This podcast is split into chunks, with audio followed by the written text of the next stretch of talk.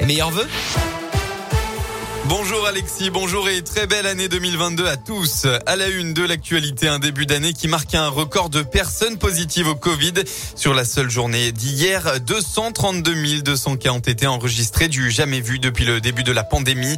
De son côté, Emmanuel Macron a averti dans ses vœux hier soir que les semaines à venir seront difficiles, mais qu'il y avait de vraies raisons d'espérer grâce au vaccin et que 2022 serait peut-être l'année de sortie de l'épidémie.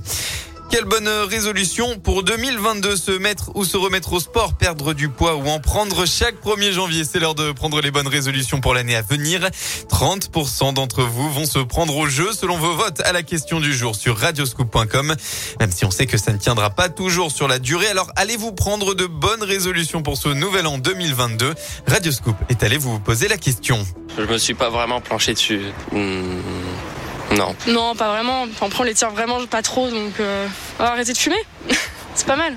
Elle est dure celle-là, non? Ouais, elle est dure. Faire plus de sport, perdre plus de poids et puis euh, et rester en bonne santé. J'ai pas de nouvelles résolutions. Je prends pas de décision forcément en début d'année. Euh, je prends des décisions quand j'en ai à en prendre, euh, même en cours d'année. Oh là là, la perte de poids comme toutes les années et arrêter de fumer, mais on n'y arrive jamais. On est toujours pleine de motivation en se disant ça y est, tu vas faire du sport, tu vas. Puis à l'instant T, après, il n'y a plus rien.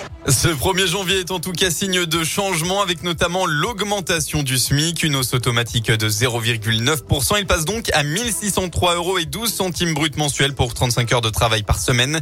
La contraception devient aussi gratuite pour les jeunes femmes jusqu'à 25 ans. Vous pouvez retrouver les autres annonces sur radioscope.com.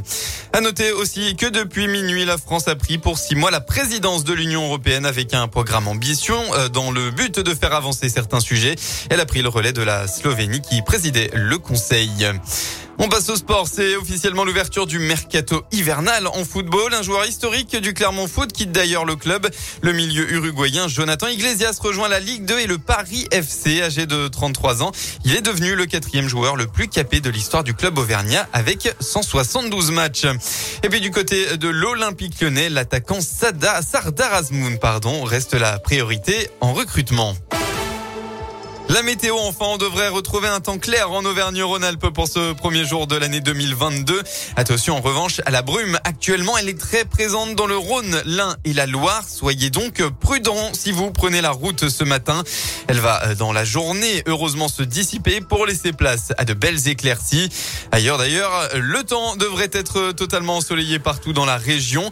Avec euh, côté Mercure, et bien, de la douceur toujours bien présente. Il fera au maximum de votre journée entre 10 et 15 degrés, avec par exemple 10 à Lyon, 12 au Puy, 14 à Oyonnax et jusqu'à 15 degrés à Clermont et saint